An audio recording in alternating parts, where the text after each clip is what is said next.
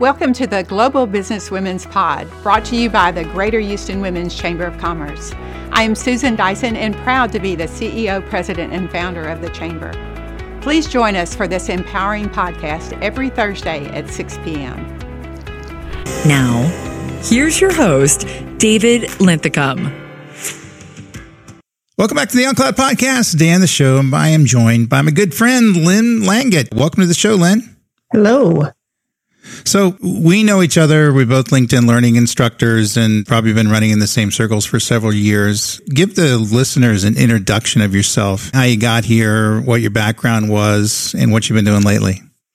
So I'm an independent cloud architect. I run my own boutique consultancy for 13 years now, and I learn, build, teach maybe not in that order, maybe build, learn, teach. How you and I have connected through our many, many courses on LinkedIn Learning. We kind of share a student audience since we both are uh, teaching on cloud topics. In addition to that, I've done a lot of work on migration to the cloud for various verticals. Most recently, I've been working with bioinformatics. So you work with different companies on doing consulting, how we're building something. You also teach things, build, teach. What was the other one? Learn?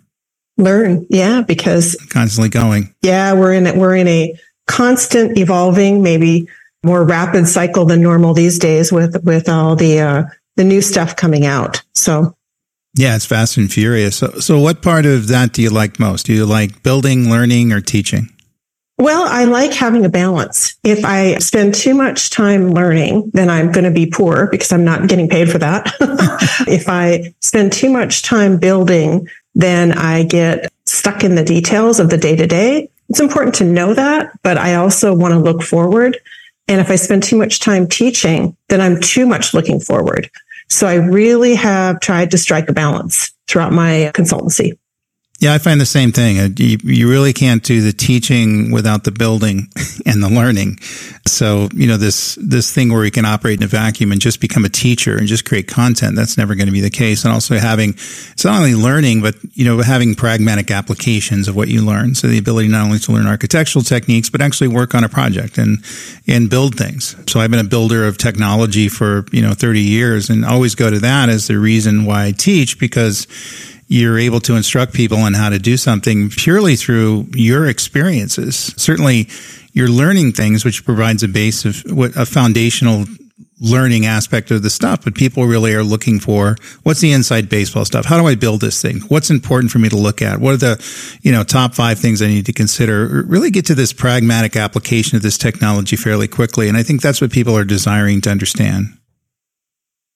Yeah, the other thing about teaching, especially teaching from a platform, is you grow a worldwide audience. And so you build a community. And when you can, you can't always answer questions, but you start to see commonalities in questions, which point to gaps around vendor offerings or around um, usability or around market needs. So learning has the benefit of learning on your own, but teaching also provides a learning benefit when you teach at scale, in my experience. Yeah, it does. It does, and also allows you to refine your thoughts. And one of the things like, like when I write articles and books, it's not only that, but the ability to kind of organize a concept in some sort of a logical way that's more meaning for yourself. And so you can get that and therefore explain it to people a bit better. And it's one thing to understand something, another thing entirely to figure out how to explain it to somebody so they can get the same level of understanding and also mixing this up with the pragmatic stuff. We have to build stuff. We have to deploy stuff. And how do you go off and do that? I think is incredibly important as well. It's trifecta. So how are things going to change as we're, you know, going through this kind of revolution or re-revolution in terms of generative AI in terms of uh, teaching content and our ability to understand things? And how does it relate to cloud? Always the cloud providers are the center of the universe where we're to get this generative AI technology from. They're going to drive different engines to build content automatically. What changes in our world? Well, the first change is can I accelerate myself? You know, as a consultant, I'm constantly building POCs across different vendor platforms, different languages. And, you know, it's one of the reasons I allocate time to learning. Can I adjust that time? How am I going to learn differently? How am I going to use the you know the popular tools out of the box am i going to create custom tools it's, it's kind of a whole new world around learning tooling that i'm starting kind of with my own environment and subcontractors that i work with what would I expect of my subcontractors in terms of learning? Yeah. And also, where are we doing the redundant work? In other words, where are we working where we can do things and have it automated through this technology where it's not currently automated? I've taken, you know, AI generated courses before and, you know, with simulated voice response and it's not that bad. So you get very close to understanding and defining how to build these courses. And of course, they're dealing now with a certain amount of information, but eventually the amount of data that they're going to be able to accumulate, the models are going to be able to train, they're going to be at a point where we're typically going to need to reference those things more often than referencing our own brain. Am I being overly skeptical? No, I don't think so. You know, it's interesting because another way that I look at it is addressing skill gaps for my customers. So lots of times they hire me because they have skill gaps in their teams. And, you know, typically they have classroom instruction or customized instruction. Because I have been using some of the tools as a beta user now for over a year, I find myself being annoyed, for example, when I open a code IDE and there isn't some sort of Gen AI integrated. It just seems sort of backward once you start using this set of tools.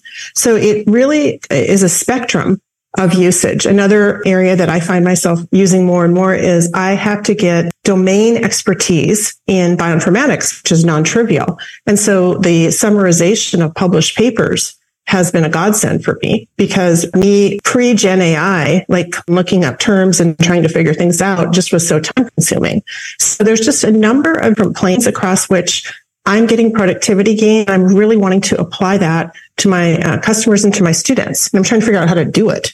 Yeah, and I think we're going through that evolution now, and and you know, it's I think it's changing the game for lots of things. Do you think the cloud providers themselves are going to be able to leverage this technology to create many more skills, and certainly for the more detailed skills? So instead of doing cloud architecture and understanding the fundamentals of cloud storage, we're actually looking at a particular storage service and how that works, and the API level comparison, things like that. You get down into this tedious level of detail that people need to know to make these things effective. Do you think they're going to leverage this technology to build more skills out there. And of course, there's going to be allow them to sell more services, but we're also be able to create some of the talent that I think we're we need right now in the marketplace. Yeah, not only that, but I mean, even more fundamentally, gaps that customers still aren't addressing, such as infrastructure as code. You know, something as simple as using incorporated Gen AI in IDEs to make that possible for some of their teams that maybe are coming out of legacy systems or non-cloud because not only application development in modern languages, but you know, all the surrounding parts and pieces. Another area I think that is going to be quite impactful is improvement of security in cloud because that's been the ongoing problem since cloud was launched, that there's not been enough security professionals. So I really see this introduction into IDEs is something that I'm advising my customers to pay attention to, in addition to the large language models. You know, I think there's a, a use case for both of them as customers are optimizing for their particular cloud workloads. Yeah, I think it is going to be game changing moving forward. And, and you're right. I mean, I, you know, deal with it when I act with various systems. I am frustrated too when I don't see some AI engine that's helping us, you know, understand how we're doing the code. And you can define a baseline application, you know, via an AI system. And you just mentioned infrastructure as code. I think one of the opportunities here now, people are moving into the serverless world. So cool thing about serverless is it allocates the, just the amount of resources you need to run a particular function. And then it returns those resources back to the pool. Some ways that's efficient. Some way it's not efficient efficient, but your ability to define infrastructure as code through some automatic generative AI system that's bound to your application code could be a more pragmatic way to do it and get more value out of that technology. You think we're seeing those sorts of moves moving forward where people are looking to leverage the technology to, in essence, make it cheaper to run cloud services because we're running in then more intelligent and more proactive ways? Yeah, I would agree. I think there is, you know, definitely a movement towards that. In addition to that, we have this whole group of foundational models that launched across the major cloud vendors just recently here, which I would really consider a new category of cloud services. You know, the question is, can you use what's out of the box or are you going to then, you know, in my case, guide your customers to take some of these foundational models and train them with their own, let's say, application code data so that something like onboarding a new developer can be accelerated. Yeah, and you mentioned that you know cloud providers have come out with 50 base models. That's amazing. The amount of production, you know, that's occurred in a very short period of time. You think that's going to even accelerate more? I do. But again, for my own situation and, and uh, contractors I'm working with, you know, there's a lot of hype around this, of course, because uh, there's a lot of potential revenue. And the reality is we all first need to learn how to use AI when it works, when it doesn't, when it's hallucinating, when the model is a fit for a particular case before we can go and customize and use these foundational models. Define hallucinating for our listeners. Oh, sure. Hallucinate is a becoming a standard word when the large language models simply return either, um, you know, well, incorrect information. It could be factually incorrect. It could be made up. It's, it's because the large language models are just that. They predict the next word. They are not based on any ground truth. Yeah, it is funny. You're getting erroneous information back because again, it's garbage in, garbage out. These things are only, I always put it, when I explain generative AI, it's reflective of us. In other words, we're putting out the information. It's returning the same information to us in different organizations in different ways and different ways in which we want to consume it. And in many instances, more logical forms. So it takes the information, write an article about it by, you know, doing different, you know, AI tricks around making that happen. When you get into what this stuff is, it's ongoing learning that really kind of is the power that's going to be there. It's the ability to leverage these LLMs so they can be more productive for us. The ability to look at different vendors and application services. And I think you kind of hit the nail on the head. You got to be able to know how to ask the questions. So it's, it's not that the, the AI technology is found fantastic. Absolutely it is. But we don't know as humans how to use it yet. So I don't think we're getting to the potential of what this technology can do. And we're probably missing some of the deficits that are already there. So what's your advice to someone who's looking to get into this world? Well, I, you know, I have a little bit of an unfair advantage because I'm actually trained as a linguist and I speak a number of human languages. And I feel like my time has finally come in the world of cloud application development because I really see uh, English and these LLMs are coming out first with English and then adding other languages, but English rather than some uh, other types of languages being now the ubiquitous cloud language as these tools mature, which is really a game changer, but English with an asterisk, English based on how the model was trained and how the model is designed to work. So it's sort of like learning dialects. And I can make the example across the United States. Probably many of the listeners can relate to this. English that's spoken in, uh, you know, the, the southern part of the United States is very different than English that is spoken in the northern part of the United States. And it's the same with LLMs because they're language based. So, do you think this is going to be about a base level of understanding what a language is, such as English, that it sits in the cloud, and our ability to have derivative models of different dialects off of it? And I think some of that stuff is kind of operating there, but even that to take it to the next level and get into the biases and behaviors of the particular demographics that it's communicating with with the language and different ways to motivate people. What I'm getting into is applications for this stuff could be the ability to understand. We have this in recommendation engines for a long period of time who you're dealing with and your ability to communicate with this in more customized ways. They can have better learning experiences or for businesses, better sales experience. They can create the rev- increase the revenue by being more innovative with how we're communicating with the outside world by using these base models and then building these different derivatives on top of it and have this kind of automated proactive learning in between these various systems where we can improve incrementally as we move forward. Yeah. As an instructor, I'm trying to figure out how I can guide my students to use these tools and how I can incorporate that in my courses, which is, um, I, I, certainly haven't solved for it, but it's a question on my mind. So which of the LLMs are going to be most seamless to use? Which are going to be, have more friction? You know, some experiments that I have done are based on where which cloud vendor the LLM comes from, um, what is the quality of programming language support, because certain cloud vendors have certain biases towards different programming languages. And I have found that the tendency to hallucinate in the less used programming languages in the particular LLM is something to be aware of and useful. In other words, we're becoming unproductive out of trying to be more productive because we're getting bad responses back. In the certain languages. So LLM A from vendor A is great at language A, but not language B. LLM B from vendor B is great at language B, but not language A. So how can we prepare our listeners are, you know, thinking in terms of we know the generative AI stuff is there. People are starting to figure it out. They've seen the wonderful things it's able to do because they're able to write thank you notes where thank you notes did not exist. And you know, no one knew how to write a thank you note, but evidently we can, you know, do so now. But your ability to, in essence, find an application for this, what's, what should they be looking at right now? Should they be looking at different cloud providers and what aspects of the cloud providers would they be offering or developing in the market? That should be something that people who are, uh, you know, newbies in the world of uh, generative AI systems should be looking at. So if you don't think about the generative, you just think about the AI. So you can familiarize what you do and the results are different than what you get in the search engines. So you start doing comparative to see. Then once you start to understand that level, as I mentioned, you want to work in your IDEs for whatever incorporated AI tool. You want to start using some of those.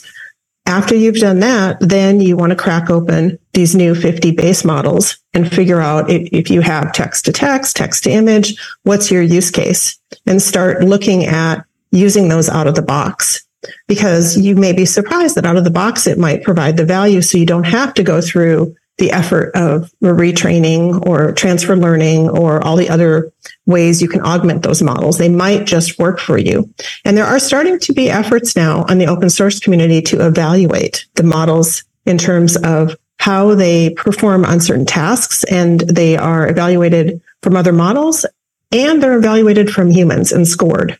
So it's a, it's this transparency into the quality of the models that I think is going to help their usability. Yeah. And even integration of the models and the ability to have different layers and different ways in which we derive knowledge from existing knowledge, things like that. It's just a fascinating world. And it's, it's kind of amazing that we're this far into technology, but right now, just having this conversation with you, I feel that we have so much more that we can do. And every time we, we just peel back the onion, there's lots of different technologies that we need to leverage and move in different directions and things we need to understand. So what do you think are going to be the killer applications for generative AI technology in the cloud, say for the next five years? What's going to be that one application or two applications that businesses are able to find that really kind of change the game in terms of leveraging this technology to a more productive end?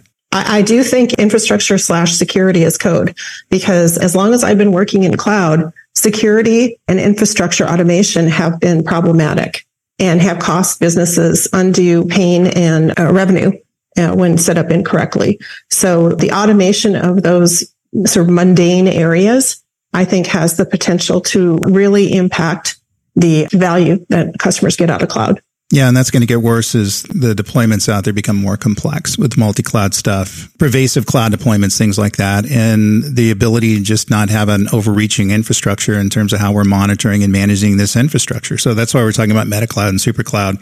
All it is is the ability to deal with these very complex cloud deployments through layers of abstraction automation and by the way, if you're able to weaponize AI to sit on top of that to make some decisions, and we certainly have AI ops and some other technologies that are working on that space, you know, then suddenly we're able to increase efficiency and optimization by 50% versus what we're seeing today because everybody's leaving instances on and not shutting things down and spinning up too much memory and storage for particular applications. There's just so much waste out there in terms of how we're leveraging these resources that we got to figure out some sort of an intelligent way to automate these various systems. What are your final words on this? You know, I'm always in the details because of the nature of my work. I'm kind of being a smart aleck here, but maybe people can finally use Kubernetes. yeah. Hey. Do you know? yeah. Become, becomes a uh, architecture religion. So it's uh, people will move forward and become use it in more smarter ways. Hopefully, it's that and all, all other types of technologies. Talk about serverless, but you know the ability to use Kubernetes. Some of the cloud native architectures are starting to emerge. Use them in better and more intelligent ways. So we're not over applying this technology, and when we're doing so, we're doing so with the optimized amount of resources. Hope that happens. So let's talk about quantum computing and AI. This is a huge area that we seem to be working at. Quantum computing, something I've been looking at for a long time. You know, suddenly we have the ability to weaponize quantum computing into a space which is going to make another emerging space, this case AI, much more effective. What are your thoughts on that? Yeah, I have been dabbling in quantum computing back for many years uh, since I've gotten access to D Wave way back when. Bumped into those folks at the Vancouver airport and got on the beta, I don't know, many, many years ago. And you know, it's a it's a non-trivial nut to crack for somebody who doesn't have a uh, the educational background. But the first point I'll make is if if a, a, relatively normal architect developer can make progress, then the rest of the world can too. Particularly with the cloud vendors now um, offering quantum computing services. Not all of them, but most of them are. It's really starting to become relevant for specialty use cases. Now, I happen to, you know, work in biomedical imaging, which is one of the use cases. And there are starting to be, you know, papers published on um, QCNN, so quantum convolutional neural networks that show both um, acceleration in time and quality. So how that ties into AI is, of course, if you can compute on all the things faster, you can test your models, you can optimize your models, you can accelerate AI. So I see a convergence of those two things as one of the key areas to pay attention to in terms of the adoption of AI in the cloud. Yeah, I couldn't agree more. And I think the cloud services having quantum computing capabilities and quantum computing services is going to, you know, make this stuff affordable finally. I mean, quantum computing's been around for a long period of time, but who could afford it? I mean, I was doing AI you know, back when I first got out of college, but no one could afford how to, to, to build those systems at the time. Like $30 million just to do a simple application. But this kind of makes it on demand as a utility and makes it kind of affordable and the point you just experienced in leveraging the beta, people can experience themselves for relatively uh, few amount of money, and uh, also find some some killer use cases in there. You had the Im- image analysis use case, but the ability to do oil exploration and all these other things that are computationally intensive, and the ability to do predictive analysis and all these sorts of things that may take three or four weeks to run if we run it on normal infrastructure. But finally, the ability not only to do this but make it affordable. Is that something you still see in the in the near future? Well, the price of the specialty hardware needs to come down, but you know, looking at the the uh, need to train Gen AI has done to the GPU war. I think customers are going to benefit. Now, of course, there's additional types of specialty hardware. You know, if you talk about quantum, of course, it's QPUs. Do you define GPUs and QPUs for the listeners, please? Oh, sure. So GPU is a graphics processor unit or chip. It's an alternative to a CPU mm-hmm. and it allows you to offload certain types of computation that are um, very related to model training for AI. So linear algebra operations to get kind of nerdy. QPU is a quantum processing unit. So it, you, uh, you have available qubits rather than bits. And it allows you to compute on, you can think of a, a sphere basically rather than a up or down switch. And so you have the possibility of computing all the points of a sphere, which is oversimplified, but it helps to give the listeners an idea of when I say all by all by all, the computational possibilities that QPUs uh, provide. Yeah. So, I mean, this is where things are moving to. I think this is exciting. I think we have a we have a tendency to over apply this stuff. I think you know the, some of the battles I'm going to get into is I don't think you should build that business application using quantum computing. However, if the business application needs to do advanced AI, predictive analytics, then there may be some advantage in making that happen. So we have these, you know, kind of use cases to look at in terms of how we're putting the optimal amount of technology to solve the particular problems. And I find that in the AI space, people have a tendency to overestimate and kind of manage by magazine in terms of how they're leveraging the technology. So do you think this is going to be a lot of a balancing act in making sure that we don't do things with this technology that shouldn't be done, very much like we were dealing with AI 30 years ago? Yeah, the thing that I see on the horizon already, because the cloud providers are, uh, you know, already there. And so they're sharing this with the customers, which is, you know, to use these foundational models and to do transfer learning. I haven't found a customer, and maybe I just, I'm in the wrong crowd, but who's ready to do that yet. That's why in this podcast, I was talking about my own process. This is a new paradigm in many ways, and you have to walk before you run. So you have to understand what these models do and what they don't do before you go and modify an existing foundational model, or you're just going to waste your time. Yeah, so keep that in mind. Overuse of the technology and applying it in the wrong spaces are going to be something we're going to have to deal with moving forward. We always do that when we move to any sort of technology, but I think specifically in this area where you can make some huge mistakes in terms of over applying the technology in areas that, that it really doesn't fit. So where can people find more information about you on the web? So I am a prolific publisher to GitHub. I make a lot of samples for various customers and I will publish you know, customer information removed, of course, on my GitHub. I also obviously have many courses on LinkedIn Learning. I write on Medium as well. Great. I'll tell you what, Lynn is the real deal. She knows her stuff and she's got a huge amount of work and experience out there that that proves that she knows her stuff. Just a huge amount of content, huge amount of learning, and a huge amount of body of knowledge and work that's extremely impressive. So make sure you look her up because she's one of those people that you want to keep an eye on and keep following. So if you enjoyed this podcast, make sure to like us, rate us, and subscribe. You can also check out our past episodes, including those hosted by my good friend Mike Kavis. Find out more at DeloitteCloudPodcast.com, all one word. If you'd like to contact me directly, you can email me at dlinthicum, L-I-N-T-H-I-C-U-M, at Deloitte.com. So until next time, best of luck with your cloud journey. You guys stay safe. Cheers. Thank you so much for joining us. We will see you again next Thursday at 6 p.m. For more information about the Chamber and our podcast, please visit us at ghwcc.org.